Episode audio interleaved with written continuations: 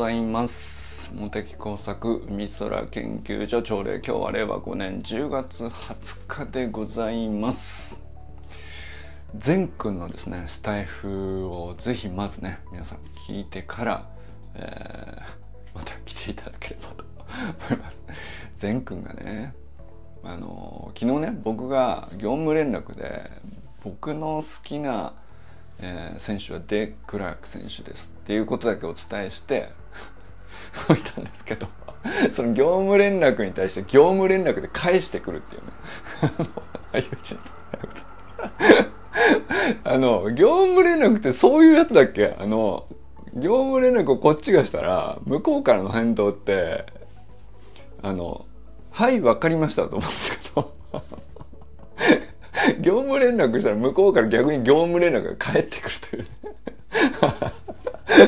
笑っちゃったな。で、善くんのね、スタイフで、その業務連絡という名の14分間のですね、分厚いラグビー選手についてのですね、あの、まあ、どういう特徴があって、どういうところが素晴らしいのかというですね、これ聞くと割とにわかファンをこうよりちょっと知ってますねっていう感じになれますよ。いやもうためになるなと思って。でしかもなんか本当やっぱり 見るべきところを見てるっていうかすげえなと思ったな。なんかあのなんていうの？ポジションもそうだしでプレーの特徴同じスタンドオフでもこういう選手が多い中でこういうところがあるからこの選手はすごいみたいなさ。ていうか そんな言語化できる人ちょっと好きなだけじゃおらんぞこれ。大人でも。すごいなと思って。いやすごいよあれは。ものすごい国語能力だなと思って。うん。まあでもその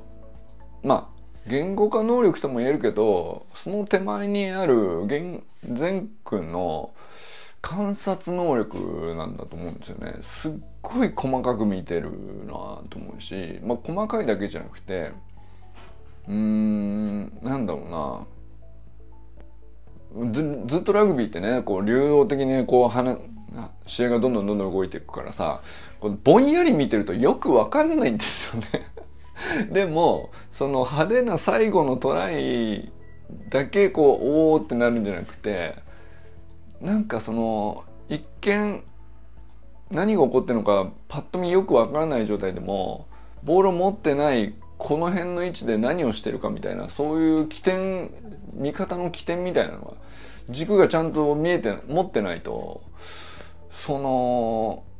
スタンドオフの選手のここがすごいみたいなこと語れないと思うんだけどね。だからよほどだから細かいだけじゃなくてラグビーの見方が全軍の中で出来上がってるってことなんでしょうね。だからそういう意味での観察力の高さでもあるし観察力の高さがなかったらあの言語化能力もできないだろうし。これってねいや本当まそれこそねなんか学校で習うには無理だよね。こういうことってね。その国語のテストで100点取ってもこの領域って鍛えられないじゃんっていうところだと思うんですよね。国語のテストはまあ教科書に出てきてるものをいかにこう上手にその問題に対して対処するかっていうかさで正解は必ずあるっていうところに対して答える国語能力ってまあそれはそれであるし大事だと思うんだけど善くんのもなんていうか今こうどんどん高まっていく言語化能力の領域ってまあ国語力とざっくりくくればそうなんだけどそれ以上にその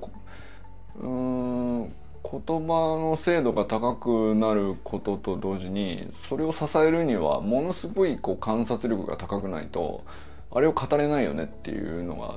話聞いてるとめちゃくちゃ出てるなと思いましたね。よよくそんなこと見てますねっていうね。それはでもさ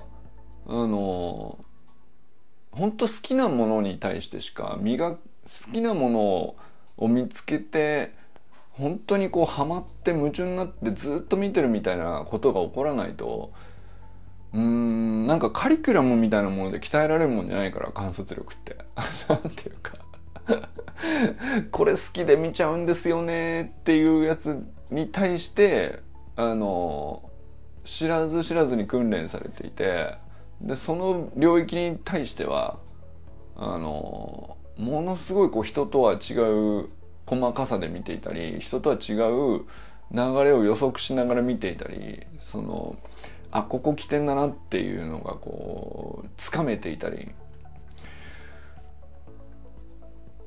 ね、そういうのがね結局こう個性を作っていくんでしょうね。だから観察力が個性を作っていくんだろうなって思ったかな なんか結構分厚い放送なんでね善くんの今日の朝礼はぜひ聞いてほしい。朝礼じゃないのかあれは、えー、夜話してるのかな。外で話してるっぽかったけど。あのいやこれはすごいなって思ったな、うん、まあ毎回あの大したもんだなと思うんですけど。今回のやつはそのやっぱり好きなことをあのね陸上愛が溢れてますっていう時の話もそうだし、まあ、今で言うともうラグビーハマってますっていう感じだからさラグビーについて語らした時の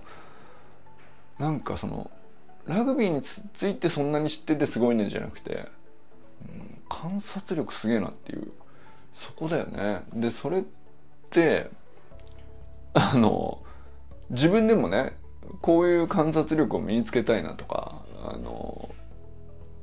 そういう何か好きなもので、えー、ハマれるポイントを見つけてこう詳しくなりたいなとか教養知識教養を得る時ってまあいろんなこう分野でそういう段階あると思うんですけどハマりかけの段階ねその時にもうお手本だよね。あこういう風にハマっていけばいいんだな。っ て絶対楽しくなるんだなっていうね。いやぜひ聞いてほしいですね。面白かったな。業務連絡したら業務連絡が返ってくるっていうね。おおみたいな。業務連絡ってそういう往復するやつだっけっていう。笑っちゃうよね。はいということで、えー、昨日はですねゆきかさんのモテサコンサルゆきかさんありがとうございます。いや楽しかったっすね。まあ毎回これ言ってますけど昨日も2時間ぐらい喋ったかな。うーんそうだね。あのー、まあまずね中身云々っていうのも面白かったんだけどあのついこの間ひろみさんがねあのー、サロンに加入してくださってでひろみさんがこうやりたいことを志していること、うん、準備していることでそれに対して僕がなんかこういうふうにお手伝いしますよみたいなのね、あのー、共有したと思うんですけどあのー、ひろみさんが今もうすでにねその秘密基地を格納だって秋田の格納だってにこう場所を用意してこういうことを目論んでてこんな準備しててで地域の町おこしとしてこんな人とこう関わって、えー、コミュニティをこういうふうに作ってまとめていったらこんな素敵な感じになんじゃないかっていうね、まあ、描いてるものがあるっていう話なんですけどなんかそれとねゆきこさんのねこう 将来的にはこうなれたらいいながめちゃくちゃダブってて。いやまあ前々からそんな感じしてたんだけどうんいよいよ昨日話してる中でねああなんかそんなにこう目指すところというかあの見え将来こういうのが素敵でこういう世界が素敵ですよねって思ってる見据えてる場所がさすごく一致してる人っていうのをまあだから一人ではそう思うのは自由なんだけど二人目見つけるっていうああなたもそうなんですかっていうあ一緒ですねって思う人を見つけるのってまあまあ時間かかったり大変だったりするもんだと思うんだけど もういるじゃんと。なんとこのわずか10人のサロンの中に2人いるんだよこれが。すごい話やなと思って。ものすごいシンクロ率なんですよ。あの年齢こそね25歳と60歳ですけど年齢違ってるのに全くこうめあの寸分たがわず見据えているものが同じっていう感じだったですかね。まあ、これ前々からその優香さんは優香さんでこういうことしたいっていうのを話聞いてたからひろみさん入ってきた時にもうすでに気づいててよかったはずなんだけど 忘れてたんだね でなんか昨日優香さんとこうずっといろいろ話しててまあその将来どうしたいって話だけじゃないんだけどね。あのまあいろいろ話してて。あれ？これ話どっか聞いたことあるなと思ったらあひろみさん ひろみさんだ。もうやってる。秋田でとか。じゃあ一緒に今度行くか格納立てに。みたいな感じになって。うん。もう先輩がねまずすでに一歩か半歩かわかんないけどスタート切ってますよ。でそこでなんかこうね僕らで、えー、ひろみさんがやりたいことをゆっかさんと僕とこまあね奈くんととかっつってちょっと一緒に行ってさお手伝いしながらこういうのがいいんじゃないかなとかこうしたらこうこういう人来てくれるんじゃないかなとかその現場でいろいろ考えたらそれがそのままこうゆきかさんのねあの将来的にはあもっと具体化するとこういう場所を選んでこれぐらいの広さでこういうことした方がいいのかなとかこういう人来てくれたらあ自分も力になれるなとかもっと具体化されると思うんですよね。うん、いやなんかちょっといよいよねあの角館に行かねばならん事情が出てきましたねこれね。ちょっとひろみさんに業務連絡なんですけど。俺らいつ行っていいですかっていうね。えー、そうだな。10月中はもうちょっと無理っぽいけど。どうですかね。11月末とか。えー、12月入ってからでもまあ言っちゃいいんですけども。ね土日でも何でもいいからこうとお邪魔してですね。角館でまさかのオフ会っていうね。これあるんじゃない？あのちょっと行ってみたいなと思いましたね。うん。でまあ昨日のゆかさんの2時間話してた話っていうのはもう何て言うかちょっとレベルが高くてね。こ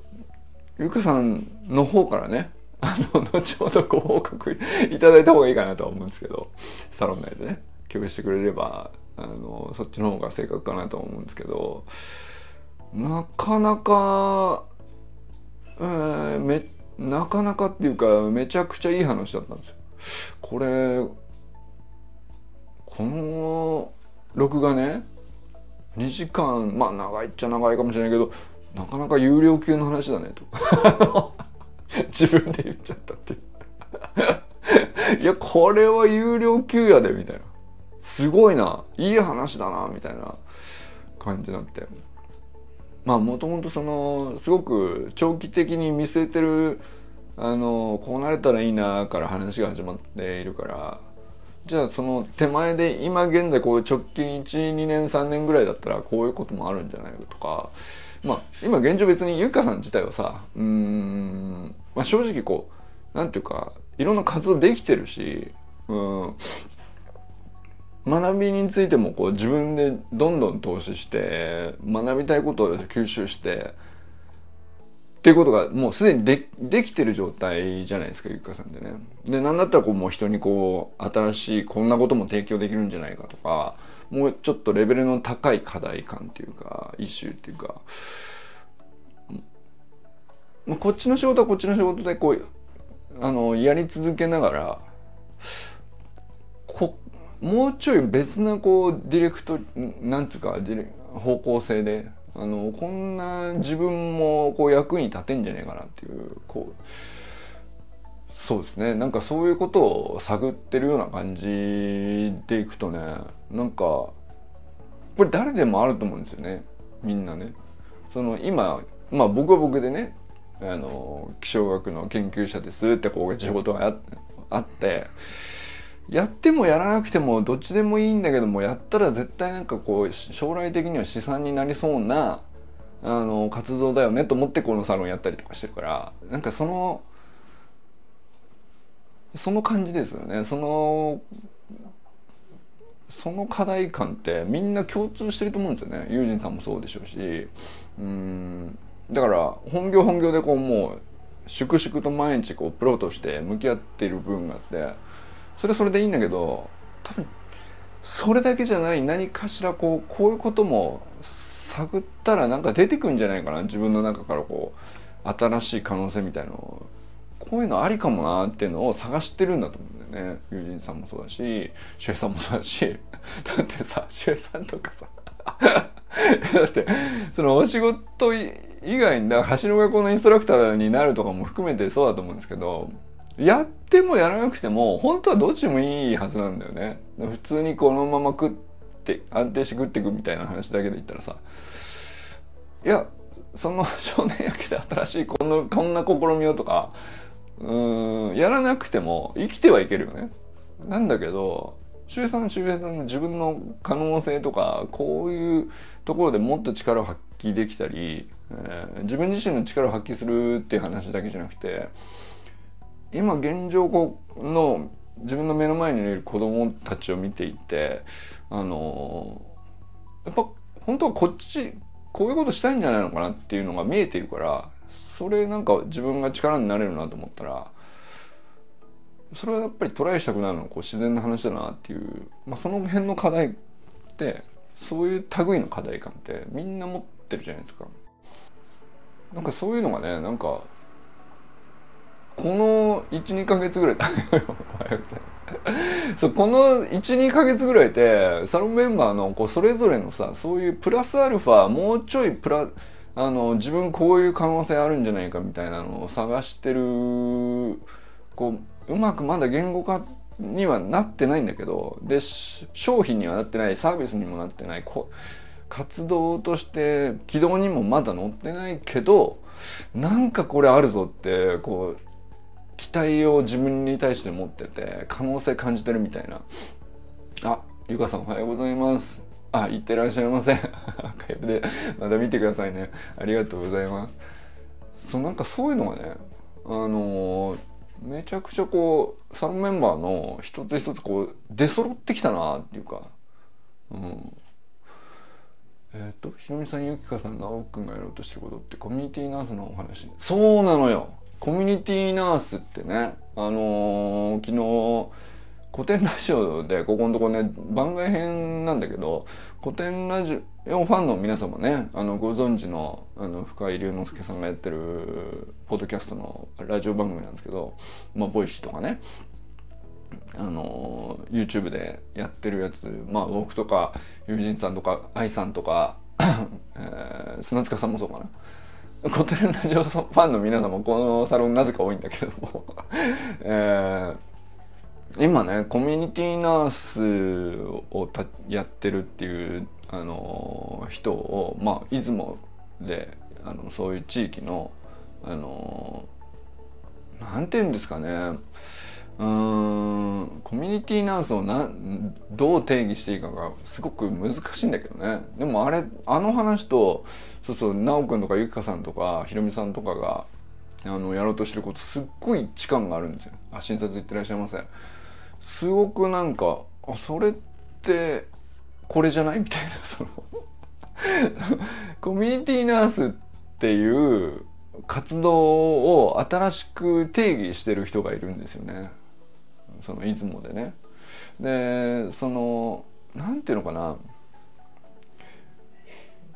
まあ例えば病気になって本当に介護が必要になっちゃった状態になって、えー、看護の資格を持った人がそこで病院で待っててくれてそこでお世話してくれるみたいな仕組みに今なってて。でその看護の仕組みとか施設とか人材人件費だとかそこにお金をこういくら確保すればいいのかっていう考え方でいくとそのもうなっちゃってからって結構大変じゃないっていうね。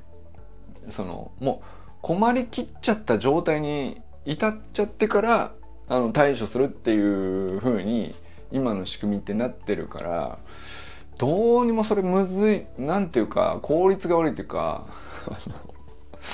いやそのもうちょい手前で経なんていうかそんな資格とかあのなくても対処できることいっぱいあるのにそこをずっとほったらかした結果あのすごく大変な状態になってから病院に行って介護介護のあの資格を持った人にあのお世話にならないといけない状態になってからその施設とか優秀な人が集まってる場所でお世話になるみたいなことになるとものすごく大変になっちゃうんですよね。だからその手前のこう日常的なところで、えー、資格がなくてもうーんなんていうかなお互いあのまあ本当にでも言ったらね浅く言えば地域のつながりみたいな話なんだけどでもお互いこうなんていうかうん付き合い方としてこう助けになれることあれありますかっていうのをうまく引き出すにはこれなかなかさうんなんかなんか困ってませんかって毎日言われても、いや困ってないです。もういいですってなっちゃうから。だからそういう話でもないっていうさ、こう、こうそこ仕組みうまくしないと、で、こう、その手前でなんかいろいろこう対処できることがあるっていうのをちゃんと見つける仕組みが必要だよねっていう話をしてるんですよね。まあ、古典ラジオのコミュニティナース代表の矢田明子さんっていう人が、まあ、NPO で取り組まれてることなんですけどで前編後編中編でなもう相当なあの対策としてね 深井さんのこう情熱もめちゃくちゃ感じるんですけどこのテーマすっごいこう深井さん的にもあのあこれ時代を変えようとしてるの本気でっていう。あのもう今の既存のあの制度とか仕組みであのやれることはもうやりきってるんだけど残ってる問題ってこれどうしたらいいの？長らく放置されちゃってますけどっていう。なんかそこにすごいこう真面目に向き合ってあの深井さんとしては多分なかなか答えねえなって思ってたところをドンピシャでこうあその活動でいいんじゃんっていうのをやってたのが多分矢田亜希子さんっていう人であでその活動ってなんかこうふんわりなんかこう地域のつながりっていうんじゃなくてちゃんと仕組みになっててちゃんとお金が回るようになっててでしかもこううんスキルとしてこう何ていうのかな難しい資格を取らないとどうにもならないみたいな話じゃなくて必ず誰でもできるけどあの知ってるか知らないかだけでは結構違うっていう、まあ、そういう類の何ていうか、まあ、ある種のスキルですよね。でそれを身につけた人をコミュニティナースって言ってるんですよその地に地域の中で地域看護だよね。だから 日本語に訳すと。でも地域看護っつっても何ていうのかな。ナース病院の中のナースとか介護施設の中のナースの雰囲気じゃなくてその地域の中でこうあの人とこの人をこううまくつなぐハブになれる人を増やしていくっていう取り組みなんだと思うんですけど大きく言うとね。でそれってまさしくヒロミさんがやってることじゃないと。思うし。そのヒロミさんがやってることでもあるし、えー、ヒロミさんとあのゆきかさんがこういずれ取り組みたいと思ってることこう似てんじゃないって思う。だからこう一緒にやったらっつってつないだ僕自身も多分コミュニティナース的な役割をしてるよねって話だと思うんだよね。でそれはこう奈くんもあの親がこういうことやってんですよ。つって僕にこうひろみさんをこう紹介してくれてひろみさんのお手伝いなんか僕できることあったらやりますよっていう意味でいくと奈くんが今回はねひろみさんと僕のあのハブになってくれたりしてるから奈くん自体もコミュニティナース的なこううん、振る舞いをしたっていうか、うん。まあ、そういうふうに見るとあのサメンバーみんななんかコミュニティナースっぽい振る舞いをどっかしら結構みんなしてるねっていうふうにも見えるんですよね。なんかすごいだからあのー、なかなか分厚い話なんでね前編聞くの大変かもしれないけど前編中編後編それぞれ30分以上時間食ってみっちりこう話しててもう深井さん後編とかもなんか熱くなっちゃってここの人泣き出しちゃうんじゃないかなっていう。でもそれぐらいあの本当なんか深井さんこう可能性を感じてんだろうなって思いましたね。いやだからもうちょっと長いかもしれないけどぜひ聞いてもらいたいんですよ。でなんかこのモテスタコオンラインサロン自体もオンライン上のコミュニティナースっぽい振る舞いをなんだかんだこうちょっとよくみちょっと引いてみるとねしてるような気もするしあのなんかこうまあまたなんか時代がそっちに行ってるみたいな言い方するとこう安っぽいっちゃ安っぽいんだけどいやでもなんか本当に時代がそそういうことをみんな求めててただこうあんまり顕在化まだしてないからあの本当こうたまに言語化能力の高い深井さんのような人があのこれだっつってこっちだっつって 言ってるけどまだあんまりみんなピンときてないみたいな その状態なんじゃないかなと思うんですよね。でも僕らはあの狙ってたわけじゃないんだけど自然となんかコミュニティナースっぽい振る舞いをこの1年間こうずっとなんとなく意図せずしてこうそんな感じで一緒につるんできたもんだからなんかこの不思議な癒着関係ってこれ深井さんの言ってる感じにすごい近いんじゃないっていうのはすごい思ったですよね。うん、でこうゆきかさんがこうやりたいこと、うん、自分の可能性としてもうちょいこういう力にもなれるんじゃないかみたいなこともコミュニティナースっぽいなと思ったしね。なんかそのもうなコミュニティナースが何なのかがはっきりしないまんま「ぽいな」だけ言われてもあのずっとふわふわし続けるんで。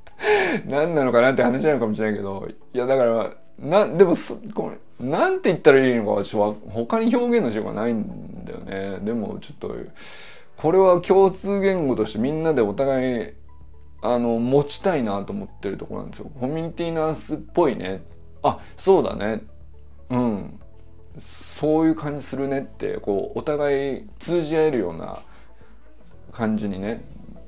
なれだから俺とユージンさんは今慣れてるんですよ。でユージンさんはもうその感じこう感じ取ってくれてて同じものをあの同じ可能性も見えてる気がするんですけど。